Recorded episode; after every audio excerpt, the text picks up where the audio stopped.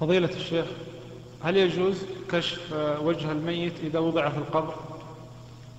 من العلماء من قال يكشف خده الذي إلى الأرض فقط ما هو الوجه؟ ومنهم من قال ليس بسنة. لأن لأن الكفن إنما سمي كفنا لأنه يكفت الميت بمعنى أنه لا يظهر منه شيء.